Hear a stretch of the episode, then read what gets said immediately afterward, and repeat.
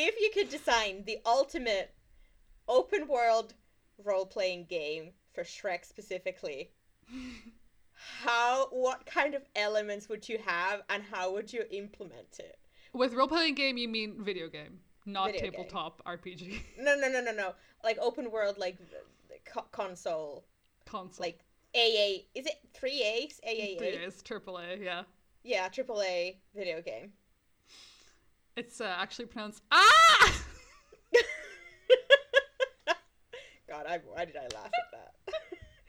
If you could design the dream game of your life for Shrek specifically, how would you do it? I love seeing the peak on my audacity. I'm gonna have fun time editing this because I will forget that you screamed. And then it will shock me to my core. This is really funny to me. My ultimate Shrek AAA RPG experience. I would do it like do it just like Dragon Age. We open. Kind of, yeah. It's like we're the middle of the action. Yeah. Wait, you literally can't start the action with Shrek. Well, you could. You could shift the focus. It doesn't have to follow... I don't think it necessarily have to follow any of the movies. It could be a whole new story just set in the landscape. Okay, well then never mind. You're like a neutral person in everything. You can do a character design, you can like choose between different kinds of classes in the fairy tale world. So you can choose to be an ogre or a fairy or anything you want. Like you have that choice. Princess. Like a princess or a prince. But you're gonna start off a small business owner, the full range of fairy tale creatures. But you start off. Oh, I just remembered I have to close my window. But I'll do it in a second. You start off with you're in like the place where all the fairy tale creatures that were like outcast end up. Yeah. And like the goal of this is like the first game of like a trilogy, I'm imagining. Bioware style. It's going to be three games. Out of two movies, we're going to make three games. And the first game is going to literally just be like the fairy tale creatures overthrowing like a royalty, which isn't Farquaad per se because we already have, we could follow that. It could be Farquaad because this is like adjacent, like alternative universe. It could be like a different kingdom because I think there are like multiple kingdoms in that area. Because I specifically want you to be able to recruit your own ragtag band of fairy tale creatures, and I want you to be able to recruit Shrek. Like I need that. Oh, right, and you would have this. Like the characters from the movie, like Pinocchio, Donkey, Fiona. You can choose. It's very important to me that you can romance some of them. Yeah, it's very important to me that you can romance Shrek. You can romance anyone, despite of a race, breed. And it's also, and it's one of those things, like, you can romance Shrek or Fiona, and if you don't romance either of them, they end up together. Like, like Iron Bull and Dorian. Yeah. It's always so difficult to pinpoint what we have been discussing before we start the recording. You've been talking about video games for 45 minutes. Yeah, a true mystery for the listener. You could never tell. Mm-hmm. But like, so then you kind of have like, you have like the longer mission, which is eventually overthrowing, X royalty, which is the first game. But like the last game is kind of like battling with the politics, like the inner politics of both you wanting to overthrow Far, Far Away and their monarchy, but also knowing that part of your like posse is like in with the royalties. So if you have Shrek and Fiona, that means that like it's going to be more difficult because they won't support you, and like you have this added layer of like politics. But if you do like the cool ending, you get to behead the king yourself. But also, what if there's also like this thing, like thinking about Mass Effect specifically, there would be like kind of like maybe you decide to like take support from another power, like that would be neighboring kingdom. And it would be like you would have like some of your crews would be like very against it because they're thinking you're just wanting to change one leader for another, but maybe you have to like pinpoint the like pros and cons and just really thread this like political landscape of early DreamWorks parody animation. I'm just imagining like you going through like Far, Far Away and like the song that they play, like not changes, but the one before that, I can't remember what it's called. like, is just blasting as you're talking to various NPCs who are like, oh, I lost my fucking cat, can you go find it in, like, Rapunzel's castle or some shit? And you're just, like, this really serious, like... Yeah. Aragorn, like... essentially. Exactly. Because that's the kind of character you could create. You could create Aragorn. A serious knight. Yeah. I thought like for a moment... It took me a moment that when you said Aragorn, I was like, oh yeah, of course, Aragorn from the... You could be Aragorn. You can be Aragorn. You should be able to get a dragon. Here's my biggest critique of Dragon Age Inquisition, which I just finished playing yesterday for the third time in my life. I hate that you have to kill the dragons. Why can't you... That's always the worst thing in any kind. Like, when it happens, I'm always like, why? Why would you kill the dragons? There's only like 5 of them. It's the fucking same with Skyrim. It's the same with Skyrim. Like, why the fuck would you, like... Because they also speak and talk, so it's just like... Clearly we could establish a dialogue, talk about union and rights and that kind of stuff. Exactly. I'm going to close the window now because there's people outside. Fine. Okay, I'm back. I just want to add... In Shrek, the AAA RPG open world, you can most definitely romance the dragon. Oh, you can. Absolutely. You can also just befriend the dragon and then ride around the dragon. Like, I feel like, you know, it's one of those things where, like, fast travel no longer makes sense in any fantasy game. Like, specifically in Shrek, it means you take your dragon. The dragon. Yeah. There is a singular dragon. And, like, you can't fast travel until you're friends with the dragon. And then the dragon fast travels you around. Yeah, you have to build a relationship. Also, exactly. You start the... Because you're kind of like... You're being sent into this, like, outcast place at the start of the game. Mm-hmm. I'm imagining you would, like... When you're creating the character, you would also select what kind of curse you've been hit up. And it would be kind of like hindrance... 100%. Until you learn, like, throughout the entirety of the game, maybe reveals or, like, transforms the more you learn or, like... Maybe you, like, learn, like, bits about it, and in the end, it will become your greatest strength. It starts as a hindrance, and then it ends up being, like, a chosen one kind of gift that some, like, just, you had a disagreement, and they cursed you, and you thought your life was over, but no. Right? You also, like you have, I feel like you definitely get the choice if you're, like, either you're a human who becomes an ogre or an ogre that becomes a human. Like, you have both options. Once you find your true love, like, if you romance someone, you will get, like, you will stay in one of those two. Yeah, but, like, an ogre has certain benefits, and a human has certain benefits, and an ogre has certain disadvantages, and a human has certain disadvantages. So you just have to, like, really think what fits your gameplay the best. Exactly. And, like, you know, there's different kinds of curses. You can also have, I don't know, what's another curse you can have? Is there any other canonical Shrek curses? Yes, I think the King of the Frog. Pinocchio is kind of a curse. Pinocchio's a curse. The King's cursed. Like, we could, like, go, like, because the curse lore is so, like, flimsy. We can go anywhere. Like, it doesn't have to be transformation. It could be, like, every, you know, day at 2 p.m., your hands grow 7 sizes and you have big hands to slap people with. Yeah, exactly. Or, like, you have, like, Sleeping Beauty. You have, like, all the princess curses. So that could also be a thing. You just fall asleep every now and then. Yeah, and that actually, like, replenishes you in ways that you can't otherwise in the game. Yeah, you can't fight when you're asleep, but you instantly get, like, better. Yeah. This is perfect. This is an amazing... First, we came up with the best TV show that's yet to air, and now we're coming up with the best role-playing game. Yeah. Like, it's... Game there's ever been. The open world RPG. Also, no guns.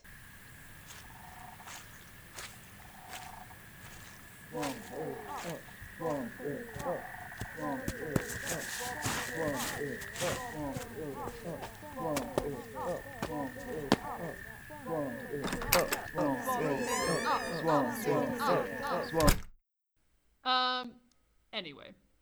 Swamp it up.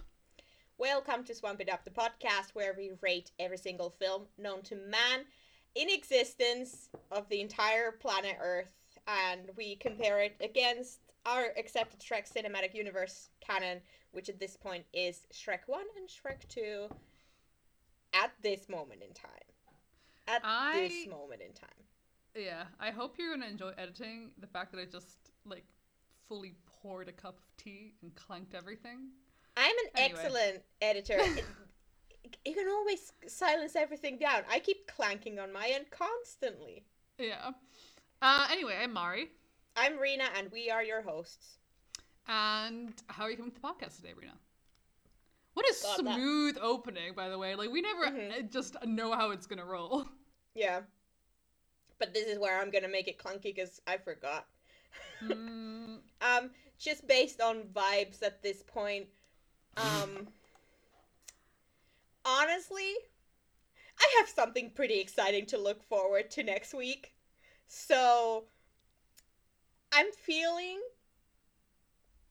like... Who's looking to... Kind of like Prince... No.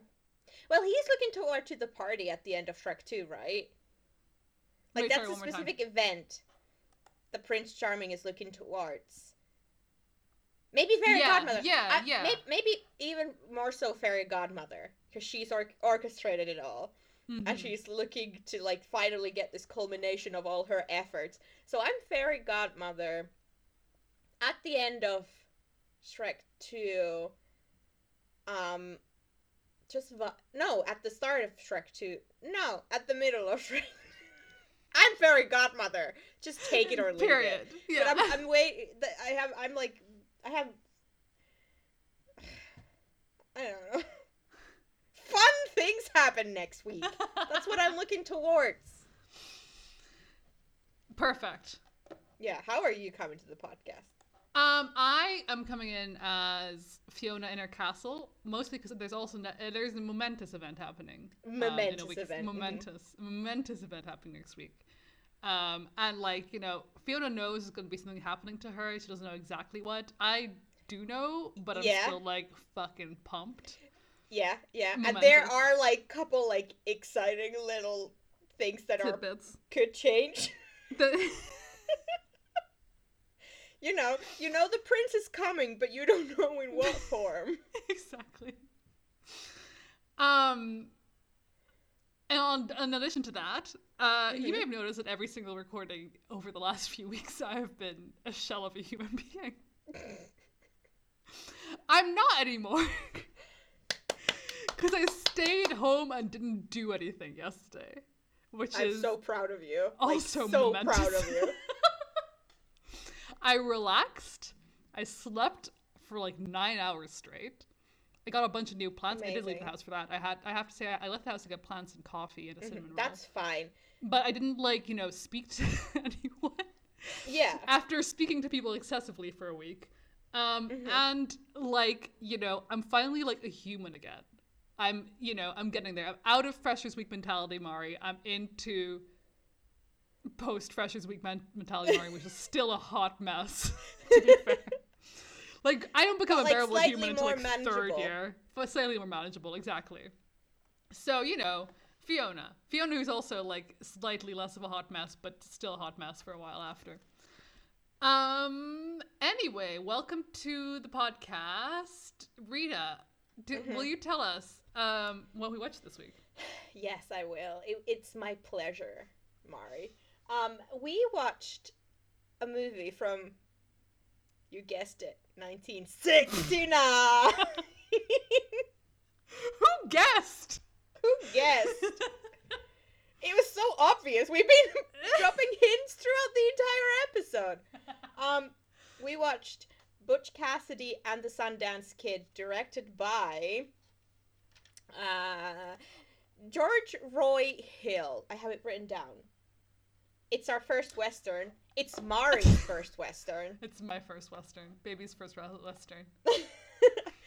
And it's just a movie about two bros, Mr. Butch Cassidy and Mr. Sundance Kid, who have their real names, but they don't need to be repeated here out of respect for their chosen aliases.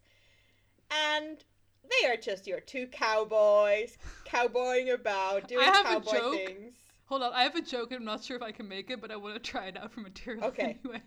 We don't want to dead name them. That's funny, right? I can make that joke. Can I make that joke? Oh, no. I think it is. Okay. If I'm not, tell us in the comments below. Yeah. If you're like, that's a shit. Call us out. Yeah, call us out. Because they say that, but they're both kind of like, oh, whatever. Yeah, like, exactly. Ew, exactly. I'm Butch Cassidy now. Yeah, and I'm the Sundance Kid now. We respect that. They do cowboying, and their cowboying, this specific brand of cowboying for them involves robbing trains and banks. And they're two little rascals, two punks, just sticking it to the man, stealing money, having the time of their lives until they realize that they are being hunted down by the government. Mm-hmm. And then they go on a long-ass fucking escape, a run. They just ride horses for so fucking long, and then they finally end up jumping into a ravine because they realize they literally have nowhere else to go. But they survive that, and they decide to go to Bolivia with Sundance Kid's lover. I would argue it's Etta. Both their lover. I know. On paper, it's only Sundance Kids, but we all know this is a beautiful polyamorous queer relationship. This is the most polyamorous film I've ever seen. It's incredible. It's a joy to behold. Yeah. You know, the summer of '69, summer of love. You know. They really knew what they were doing. They saw the sex number and they were like, we got you. This is for you. But yeah, we have an amazing little montage of old-timey pictures of them just living it up in New York. The three of them together, like going on dates. The three of them together. That's it. That's like a full 5 minutes of the movie. It's so outrageously long, and I love it. It almost feels like the Christmas scene in Hustlers, where it's just like, this actually has no bearing on anything, but I love that you're giving it to us. Nothing. If like they didn't show it, nothing would have changed. But I'm glad they showed it. Yeah, but they get to Bolivia, the three of them, and they think they are now safe from, the States, and they start robbing banks in Bolivia. And for a while, it goes well. Do they speak the language? Barely. But they have each other, and they have the money, so they're fine. Until shit goes down. Miss Etta says... Also, Miss Etta previously states that she's not going to watch these two men die. She refuses, so she will come to Bolivia if they agree that she doesn't have to watch them die. And then when they're in Bolivia and shit is starting to hit the fan, Miss Etta is like, again, for the second time in a row, Miss Etta says that, is it cool if I just go to States to wait for you there? And you're kind of like, uh-oh, hope this doesn't foreshadow anything. And then Etta leaves, and the boys think they are, like, just doing fine, running away, doing their thing, but then they get, like, caught up by the Bolivian sheriff. They also, they try to go straight. They try to go straight, but is there heart in it? I don't think so. They give it up on it. A weak attempt. Very fast. They get a brief job as, like, guards, and then kill a bunch of people. Yeah. So kill the first people that we see them actually kill. Yeah. In the movie, mm-hmm. when they're going straight. So, but we know they can't go straight. Boing boing boing, because they love each other. Dun dun dun dun dun. That's why it doesn't work out. That's true. But anyway, I mean, it's part of being a cowboy is the inherent homoeroticism. Cowboy sitting by the fire. What will they repress this time? These two, nothing. It's all out there. There was no repression here. They were just... Honest to God, skip Brokeback Mountain, just watch this. And this is also polyamorous, which is even cooler. Exactly. But yeah, they are in this town, and they get caught up, and they run into firing squad, guns ablaze, and it stops in a freeze frame, and you're like... Oh. You're like, oh, they're probably dead. I wish we didn't hear the firing squad noises. Yeah. As they run into the, like, out of the building at the end. I wish we just had gotten like a freeze frame, so it would leave even more room for interpretation.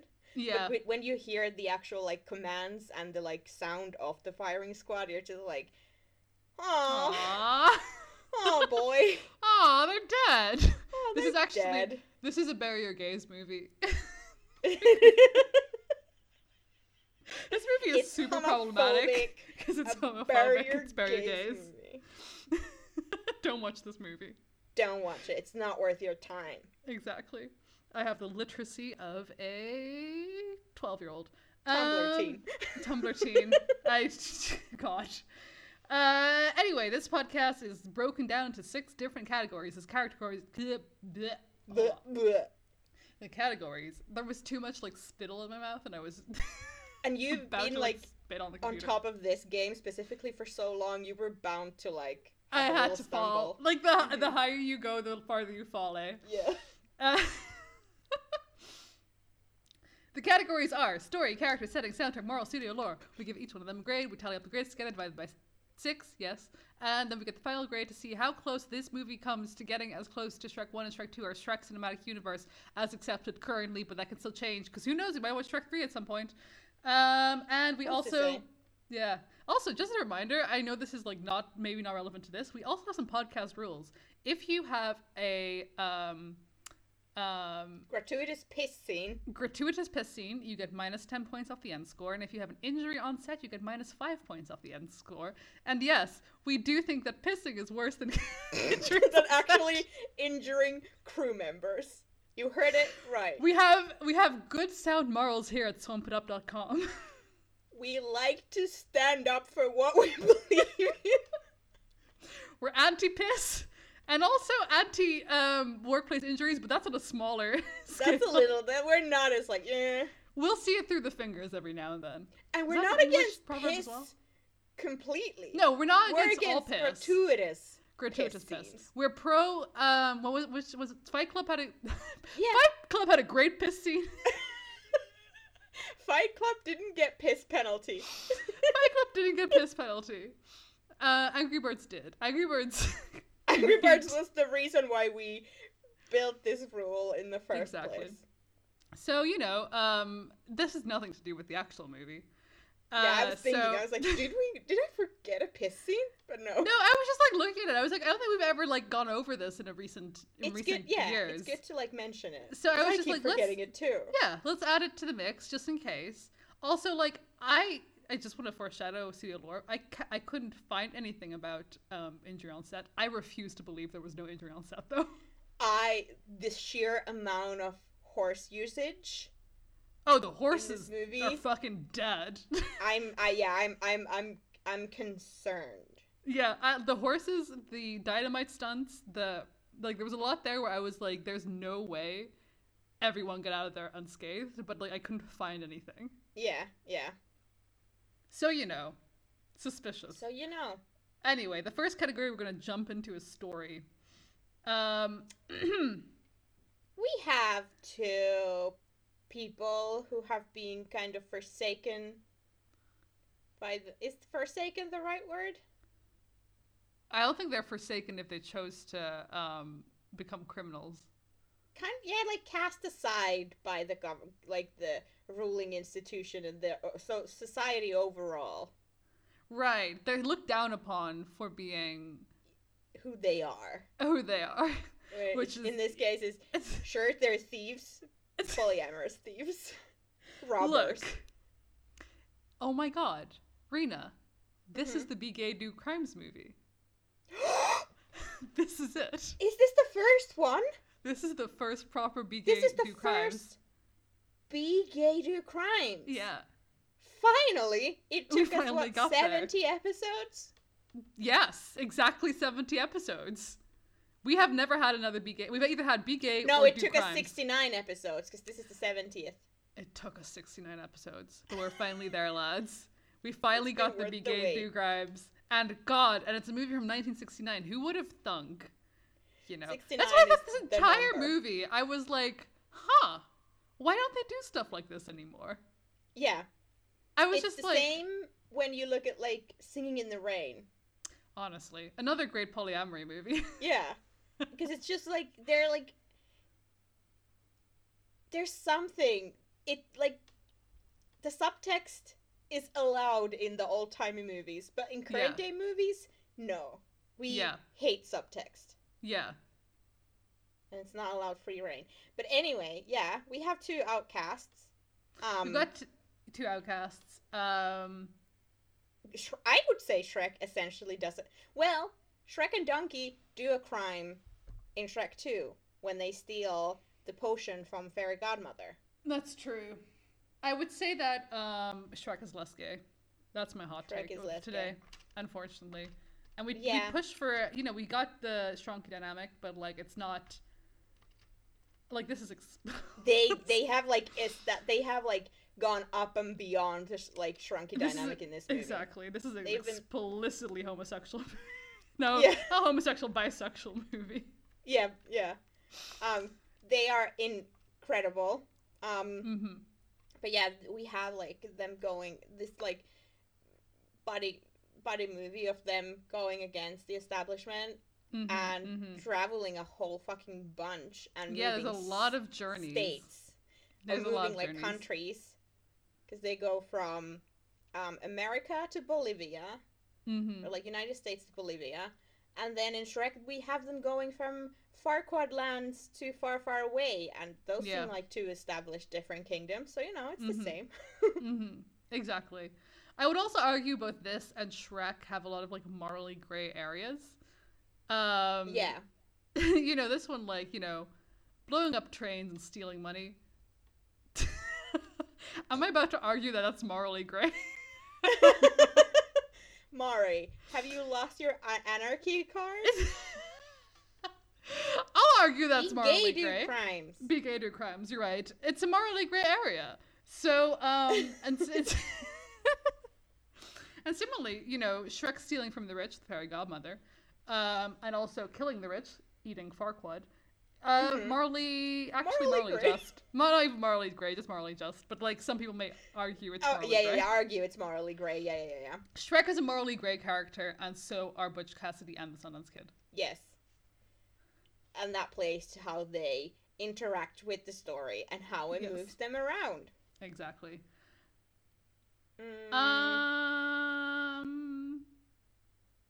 We have a lady join them halfway through for the adventure and take part in the crimes and having a fun time herself. I would love to be her. Oh God, would I love to be her? The entire time I was like, she has like the perfect, like she isn't like the actual one doing the crimes. She's just kind of like going along with the cowboys. She's just there for like, she's there as a language expert and just to have fun. Yeah, to have fun. I could do that. Date both these guys who are, you know, also pretty fun. Yeah. Literally ideal life. Also, we have, I would also argue people chasing after, like, the main characters is also Shrek-like, because Shrek, like in the first movie, they implicitly talk about how people will grab their knives, their torch and pitchforks and chase after Shrek. That's, like, a normal thing to happen. Yeah. And it happens briefly in the first scene. I don't think it happens again, actually, but it's like, you know, kind of setting the tone. And with this, they also get chased after constantly all the time. Because they're criminals. Because they are criminals. I'm not denying that. I'm just saying they're morally gray. Morally gray criminals. Crimes is a whole new ballpark for this kind of stuff, you know? There's a lot more, like, nuance. Yeah, because they don't actually kill anyone until they kill an entire gang of cowboys who stole a bunch of money. Yeah. They don't kill. That's beautiful. Until then. And they're like, you know, respectful. They look after the bankman who refuses to let them into the train vault.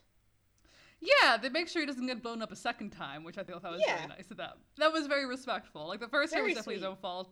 I argue, like, the second time it was all him. They were still like, okay, well, we're going to take care.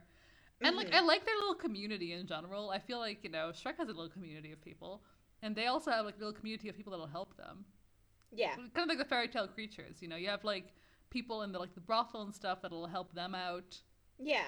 That's kind of like, you know, camaraderie. Beautifully said, Marina. Why did I call you Marina? just came out. Just full name me. Yeah. I also... Hold on. I just had a thought and it escaped me. We can go to grading and we can come back to it. Yeah. I'm happy with this. It's... Okay, I'm going to suggest... Not so much as returning home. At all. I want to add a new rule to our podcast rules, so it wasn't actually moot that we discussed it at the start. I would argue Be Gay, Do Crimes gets +5 because it's not Shrek, but it's like it's Swamp It Up. It's a Swamp It Up bonus. It's a Swamp It Up bonus. That's our specific caveat that we enjoy a whole bunch. Yeah. Exactly. Let's do it. +5 Swamp It Up bonus. Be Gay, Do Crimes. Yeah. We get to have a little something. We get to have fun. We can't be Shrek all the time, because Shrek is, unfortunately, a straighter movie than if we would have written it. Yeah. Okay, let's grade grading. This. I'm giving it 59.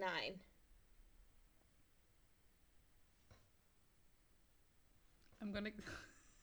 Are you doctoring the grade? Are you doctoring to give it 69? I was gonna, and then I thought, like, that's so... I can't give it a 79. That's so high. Like, it's not. I'm sorry. It's not a 79 at all. So, like, for a moment there, I was like... You have to listen to your heart in this one, yeah. Because I'd give it a 49. So, 54. 54. Sorry. Characters. Shrunky is established. Shrunky's there. Shrunky's present. Shrunky, I argue Butch is Donkey and Sundance Kid is Shrek. You know, because Sundance Kid's like quieter, surly, a little bit less, very reluctant, in fact, to go along with the plan. Most of the plans. How Butch Cassidy kind of sees himself as this, like, idea man, but, like, every single idea he has tends to go fucking wrong. Also, Sundance Kid is quote-unquote the one that gets the girl, even though, again, as established, only because it was written in Wikipedia. If you watch the movie, you will know that everyone gets the girl. Everyone gets Butch, the girl, and the girl Butch gets everyone. And Sundance Kid, Mm-hmm. There is a... strong throuple. It's for the less enlightened people. Yeah, it's for the less like in it crowd that like are like, what was up with that? And they look at the Wikipedia page and they were like, oh, okay, it was just Sundance Kid and Etta. And then everyone else is like, yeah, no, Butch was part of all this. Like Butch in every way, he was part of this. Yeah.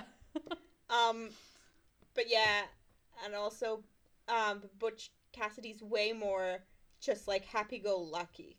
Yeah, exactly. He's just way Which more is like very happy-go-lucky. Yeah, he sees positive in almost everything. It was really nice. Brought down at all. I was so pleasantly surprised by his character because I thought it was gonna be like Cowboys, and I was like, okay, again, this is the first Western I've ever watched. Yeah. I assumed it was gonna be like surly men on. Because also the start like cheats you because you have that like sepia toned. Like scene of them being like super severe and like playing some kind of like gambling something with cards and stuff. Yeah. And I was like, I remember sitting through it. I was like, fuck. And the second they ride out and the callers come in and you hear them talk for the first time, I was like, exciting. Oh, this is a fun movie. Yeah. Yeah. No, that's what I had too. Like the moment that Butch started talking, I was like, "This is the exact opposite of my head of like what a Western cowboy character is." Again, I have nothing to compare this to except for Night at the Museum and Australia, which are both westerns. They are both westerns. You heard it here first. The Swamp It Up like genre categorization is that Night at the Museum and Australia are both westerns. Yeah. So yeah, we have a very well-established Shrunky dynamic there. And then I think Etta is a pretty good Fiona. Yeah, I think so too. Like, she fends for herself. She does fend more for herself than I expected. Yeah, and she's like... God, no, no. See, she was introduced. I was so worried. I was sat there being like, no. But I immediately, because, like, I just, like, kept, like, when it was happening, I was thinking about the tone of the movie, and I was like, there's no way they would, like, I kind of, like, caught on it, like, early on. I was like, there's no fucking way that they would let one of their protagonists, like, sexually assault a woman. It felt so out of character, and afterwards I was like, of course it's a joke. And then I was like, oh, I'm an idiot. But like in the moment, I wasn't thinking that. Yeah. Yeah, but so Etta is Fiona. She's a teacher, a boss lady woman. Girl boss.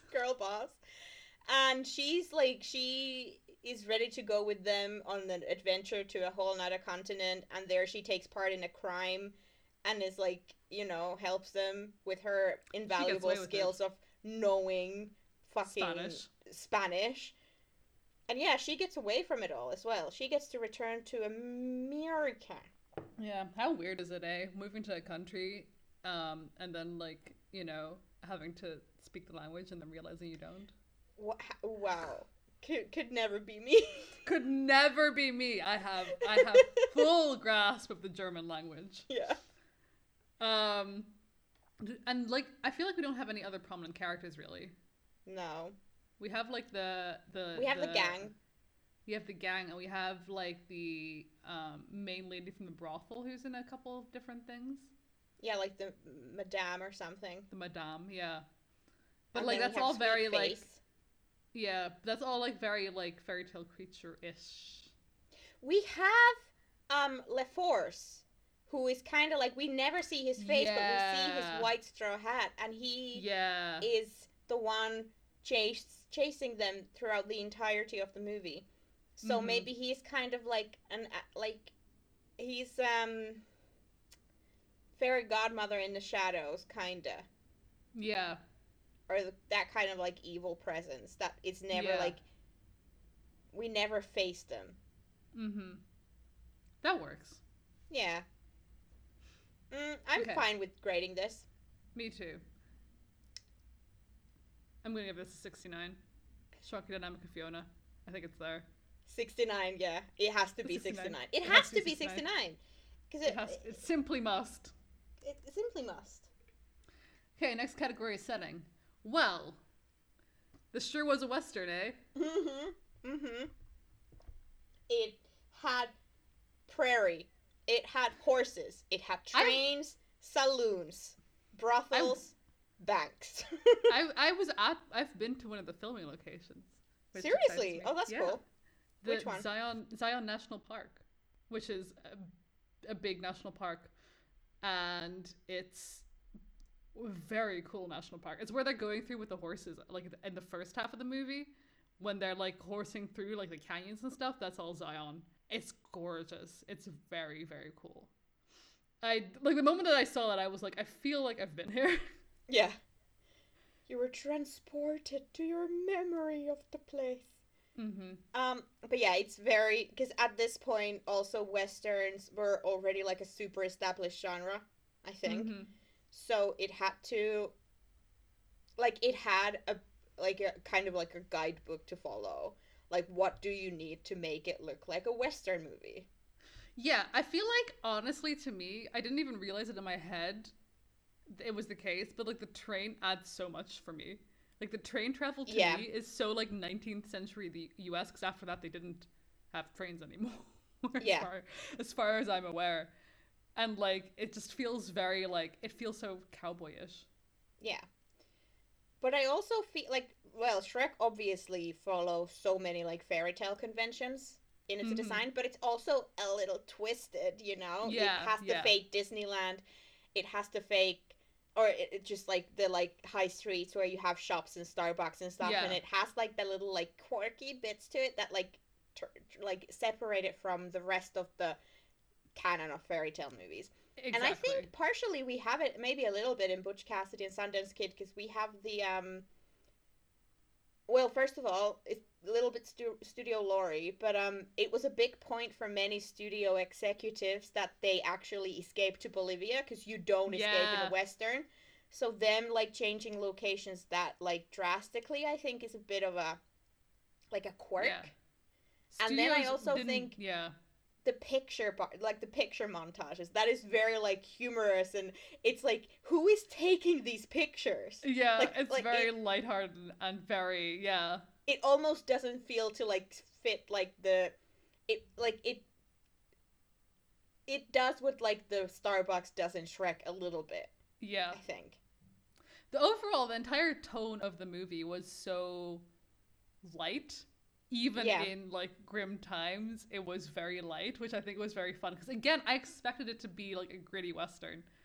And I've seen gritty Westerns, and I was so pleasantly surprised, because I only knew Paul Newman was hot in this movie. That was the only like reflection point. And did he deliver? Did he deliver? I knew nothing about this entire movie. I was stepping in so blind. Again, Westerns have just never been a thing I've ever interacted with. It's the farthest genre. The closest thing I've done is like a D&D campaign set right after Cowboy Times. And like, have you played Red Dead Redemption? No, I've never played Red Dead Redemption. No. See, that's kind of stuff where I've just not ever interacted with anything really Western. Never read a book. I don't really watch it either. Like, I think I've seen The Good, The Bad, The Ugly, and then like Blazing Saddles, which is a parody of a Western. Right. Haven't seen that. But it's like fully like, I have to add, I lived in Texas. Yeah. I've never seen a Western. You've been there. I've ridden horses on ranches through the Texan desert with a cowboy hat and have not seen a Western. I'm glad that like Swamp It Up got to be part of the experience of seeing your first. And I know what we said about Night at the Museum and Australia, but I'm glad we got to be there for your third Western movie. Exactly. Yeah, so setting was actually, it's a spin on Western because they go to Bolivia, and that's unusual. And for the rest, it's the desert, and there's horses. There's no cows, but there are boys. There are boys. So many boys. So many boys. Okay, I'm gonna give it 60. I might simply match you. Yeah. I think a 60 is solid. Hold on, I was just checking if I was... Yeah, okay. 60. Next category is soundtrack. We have fun songs in this, which I thought was great. Again, a point of complaint from some people watching this movie when it came out is that the music is too anachronistic. And Shrek is like that. Like, it's the playbook for that. Yeah, it's exactly like... This movie almost seems like the blueprint for Shrek in a way. It does. Like, if you, with that knowledge, like, obviously we didn't live the experience of being alive in 1969. Unfortunately. Unfortunately, we would have thrived. God. Ugh. I forget. There's like a whole subcategory of human that is honestly still like, I was made for living in the 60s.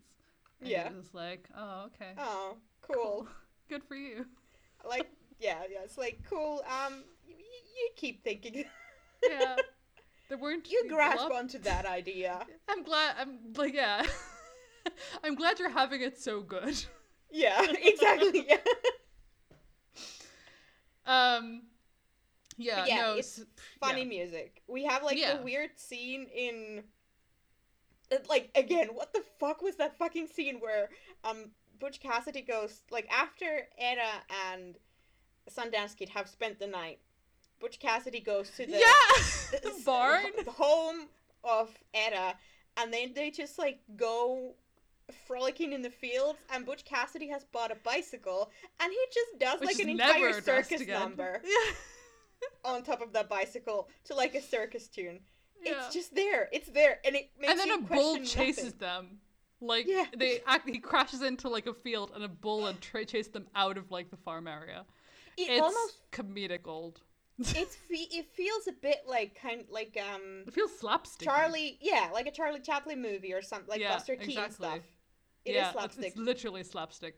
And I think that's actually, it works in Shrek's favor, like using something that's so different than what you... Well, again, I have nothing to go off of it. Is it mixing genres? I don't know anything about Westerns. At least, to, like, again, reviews, because this movie got quite bad reviews at the start of, like, when it came out.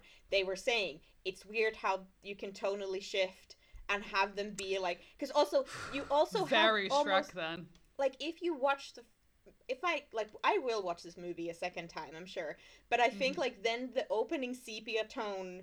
thing will also be like a completely new beast, because you know what the exact, like, the movie is, so it seems like so far removed from the actual characters the way that is filmed, so there's so many of these, like, complete pivots in what the characters do and say and perform and how it's shot and done.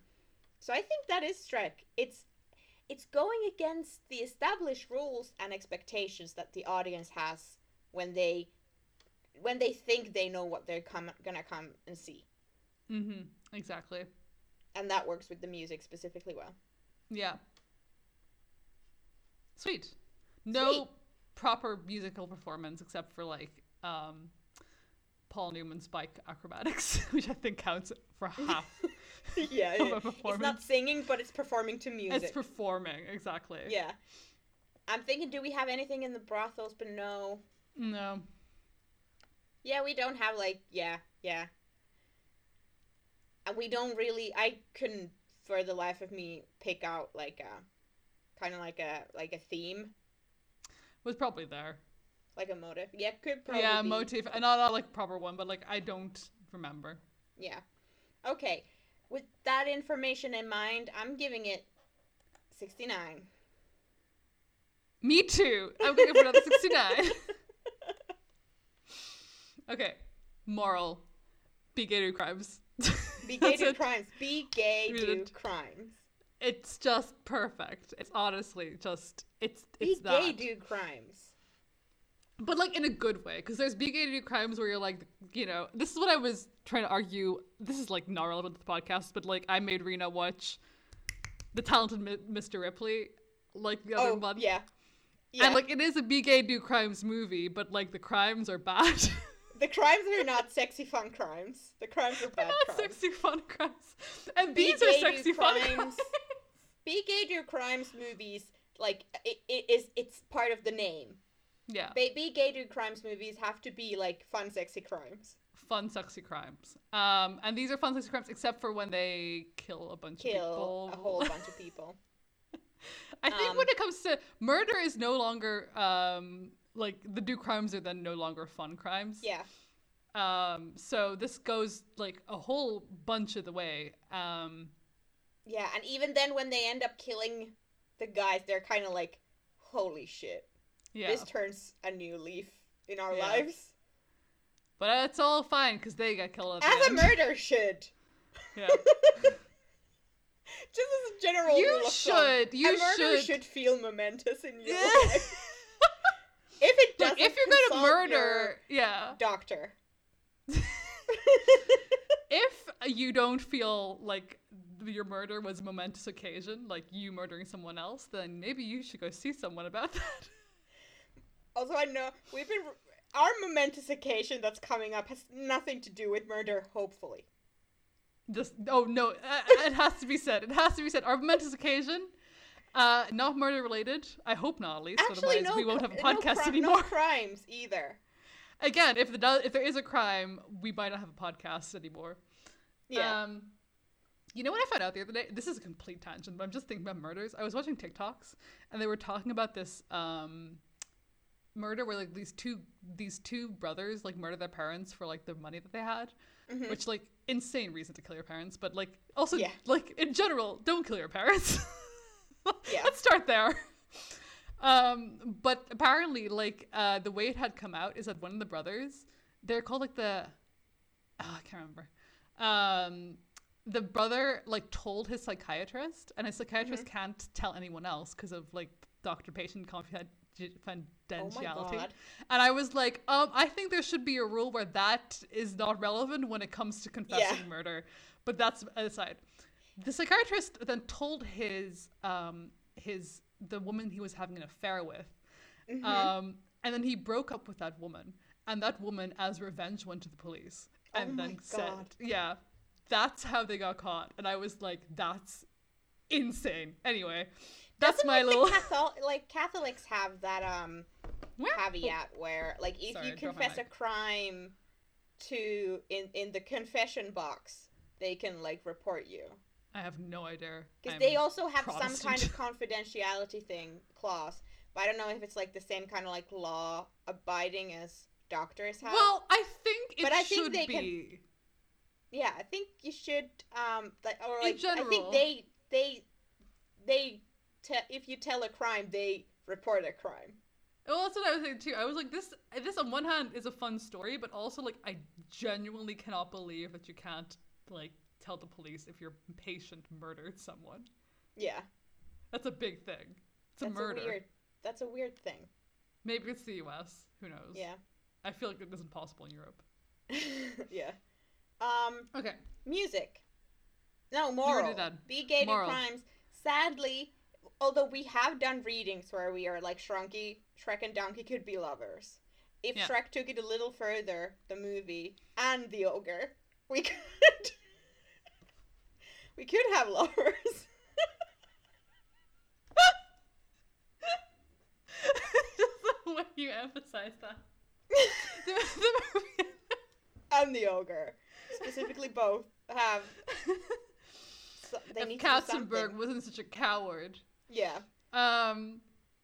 Yes. There could be, but it's, alas, that's not the case. But it's okay because you get +5 at the end in general for the overall... Yeah, for B-gated crimes. So it's okay. You know, we'll get there. There's crimes in Shrek, so we give it I'll give it a 50. But I have one little moral. Oh, sorry. You can give 50 and then I'll say this and then give my score. Yeah. I think one little clause is also, like, it's kind of like, you know, accept who you are. Because they try to go straight. They do try to go straight. You're right. And then they return to the life of crime, and then they're like, when they're about to, like, meet their end, in the movie, and in their entire life, too, probably, lives, they have this little conversation which is still so lighthearted, and they're thinking about going to Australia, and the entire conversation they're just like, well, there are banks in Australia, we can steal those too. They are not thinking about, like, we move countries and then go straight. They're like, we move countries and then we keep stealing. Yeah. So I think they are accepting themselves as they are. Yeah.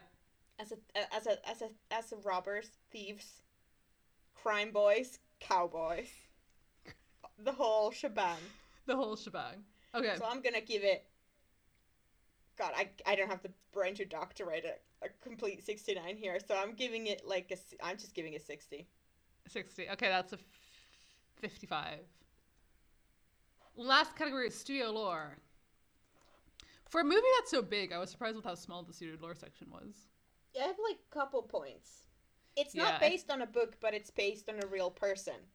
Yeah, I also have to add the guy that wrote the script. I'm just like this is not relevant, but I was just like flabbergasted with his logic.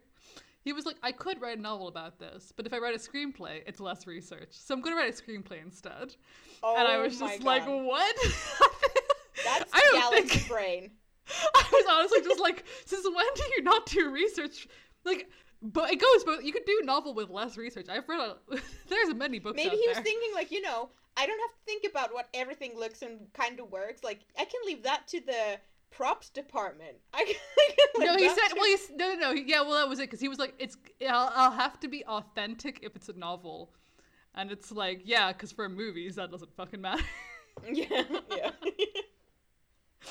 It was very funny. But it's based on actual Butch Cassidy, who was a real bank and train robber in the late 1980s. No. 1890s. This movie was actually just like a foreshadowing of what was going to happen in the 1980s. The financial crash was... Yeah, the financial crash was because of the sky, yeah. And this is a point we haven't made before and we haven't checked before, but I just... found it for this movie specifically because Butch Cassidy and the Sundance Kid was added to the United States National Film Registry in 2003, and then I went to check. What other films are part of the National Film Registry? Would you guess that Shrek is also part of the United States National Film Registry? 2 years after it came out, or when the Library of Congress. When did Shrek become part of that? I'm not sure. Because Shrek's only been out for 20 years, and Butch Cassidy's been out for a lot longer. Like, it's very funny to me that they took so long to add Butch Cassidy and Sundance Kid to that. But that's Shrek's only been out for like 20 years. That's kind of a studio lore part too, because it was not well received when it came out, and it only later on gained status as a classic, where Shrek was like a juggernaut success, an instant classic. But they are both classics. They are both considered classics now. And I would also in 2003, this movie had been out for like 30 years, and Shrek's now been out for 20 years. It really puts like time into perspective. Yeah. Because I keep thinking like 69. I'm like, that was 30 years ago, right? Yeah. No, it was 50 years ago. No, 50 years ago. But one point for like maybe where they meet is kind of they have had varied audience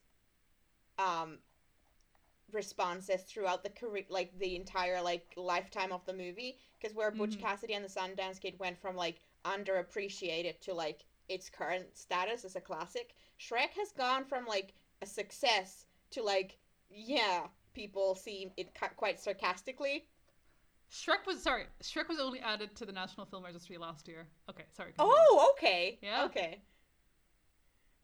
Well, aren't we glad? It's because of the work we've been doing with this podcast. Sure. It's us. It's because we started this podcast. Your mom is calling you. Hold on, I need to tell her. Hi, Maria. Tell her I said hi. Why did my a YouTube video started playing and my mom was calling me? It was all life too much, is coming at you. I'm just having like a look through the. I'm having a look through the film registry, and I think it's I think it's iconic that Shrek is in this. Yeah. Because like, there's a lot of movies. But I knew in my heart of hearts Shrek should be in that movie, because it's the United States National Film Registry, and I feel like Shrek is like so much part of the like cultural ethos of certain kind of movies for US specifically. Honestly, it's like when it comes to US like kino, the Shrek is it. Yeah. Shrek is the peak. Like, there's a lot of other, like, you know, other movies that peak in specific countries, but Shrek is very American. Yeah. But yeah, I think cause Shrek has been seen as, like, Shrek had, like, at the, like, I'd say somewhere around 2000, like, when Shrek 3 and 4, and then after that came out, people were not excited, and it was more like, ugh, like, Shrek, who gives a shit? And then it got to, like, college kids who were like, Shrek. Shrek and is so cool. And it was, like, sarcastic. But then it moved from, like, sarcastic appreciation to, like, actual appreciation, and now it's, like, enjoying at the current level where people just see it as a funny movie and, like, a good, solid way to spend 2 hours and enjoy yourself. Yeah. So I think, yeah, that kind of is the same. Like, they have, like, had, like, varied paths to being the cult success or just the success that they are now. Yeah. Also, the role, because as we know in Shrek, Mike Myers was cast only after Chris Hartley. No, God, I need to Google his name. This is embarrassing. Chris Farley. Why did I say Hartley? Chris Farley was supposed to play Shrek first, but then he tragically died, so they cast Mike Myers. And in this, there's no death involved, but they were very adamant on, like, offering the role of Sundance Kid to other actors before it was given to Robert Redford. So that's, you know, one of the main characters was, like, meant to be played by someone else. And then they just swooped in and did a good role. Also, this movie had a sequel, which was a prequel. God. Yeah, with different actors and everything. With different actors, and, like, you know, it was not a success. No. But it had a sequel. Didn't have a theme park ride, though. No, but I'm thinking, like, do you think there's, like, like, well, maybe it's just like, oh, it will be like a Western town someplace where it's just like a themed park. But I don't think yet there's a themed park. Well, there is. So there is the Cassidy Trail, which is like a trail that, let me just double check what it actually is. It's a hiking path, which is 8 miles long, where you follow where they filmed a whole bunch of the movie, and you have to hike it. I think that counts as a Utah theme park kind of thing. Yeah, you know? It's a themed attraction. Something in a national park. Yeah, it's in where is it? It's somewhere in Utah. So. Mm-hmm. And yeah. It's great for horses. I want to do that. I want to go here and I want to ride a horse. We should do like a cross horse girl US summer road trip and have that. Horse girl summer. Horse girl summer 2022. I'm extremely like that's the only reason I'd visit the US is for horse girl summer where we go to this place. Like we'll go here and like we can also go to like you know the Mothman statue in Maine. It's yeah. It's in it's somewhere else. It's I know where the Mothman statue is. I can't think of it right now. Wait, hold on. I need to look it up now. Mothman statue. We need to see if there's some places from the ultimate horse girl movie Spirit. West Virginia. Oh my god. Is Spirit a Western? Discuss. Maybe. Maybe. Does it count? There's no cowboys, but you've got like, you know, there's a horse boy. The West. There's a horse boy. There's horses. We're in the prairie. It's a Western, Mara. You've seen three Westerns before you saw Butch Cassidy and the Sundance Kid. I know it's a Western. Okay, studio lore. Any final words? No. That was it. I was hoping to find more, but I didn't. Maybe I know, it's weird. Deep enough, but whatever. Didn't dig. I barely dug. Yeah. I'm going to give this a 49. So it's a 59. Okay. I'm going to tally up the grades. This might be a pretty high one, actually.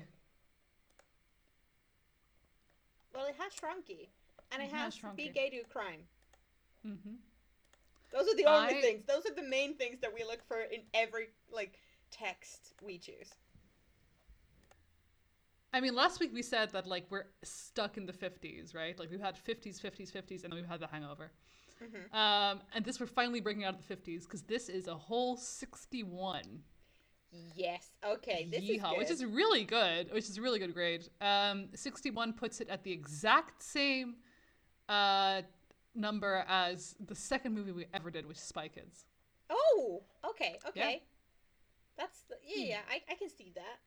Wait, no, it's more than that because we got the +5. I forgot. +5, so it's 66. It's 66. Oh, that's very high. See, it's Big A Do Crimes pays off. It is 66. We have one that's exactly 66, and it's Spirited Away. Oh my god. I thought for a second I was like, you said I just stopped at Spirit and I was like, did we already watch the horse movie? You were like, no, I want to watch the horse movie soon. Yeah. We'll watch Spirit soon. That's a DreamWorks movie as well, right? Yeah. Anyway, so next week we have a momentous event. That's all we're going to say. Momentous event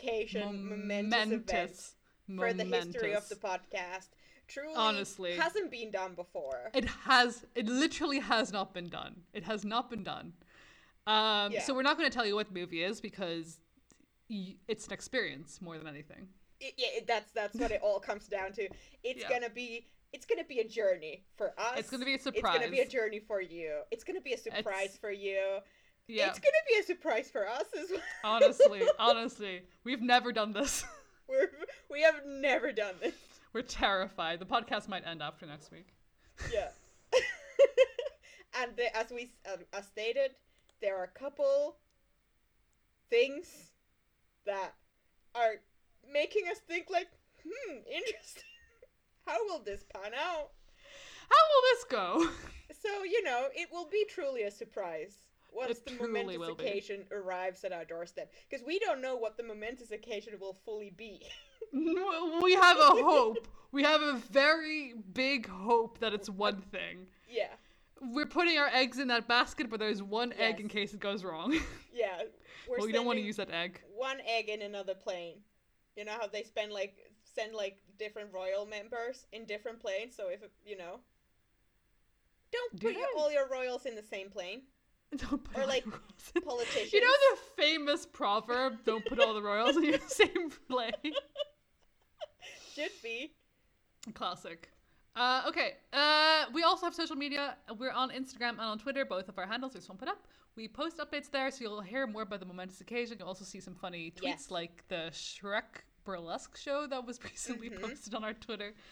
I hope you have logged onto Instagram to see Mari's femme face. Ron Howard look.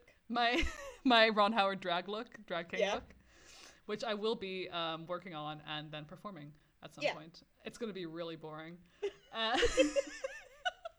You're just gonna have bits, and between the bits, you're just gonna keep saying the next time on the name of the show. Yeah, exactly. And I won't be doing any of the actual performing. I'll just be in the corner doing the voiceover. Yeah, just the narrator of Arrested Development. That's gonna be the whole bit. That's gonna be the bit. Okay, thanks so much for listening, and see you next week. I hope you're all girding. See you next week for the momentous occasion. Okay, I have never used this proverb, but I think it's relevant. Girding your loins. Ew, ugh.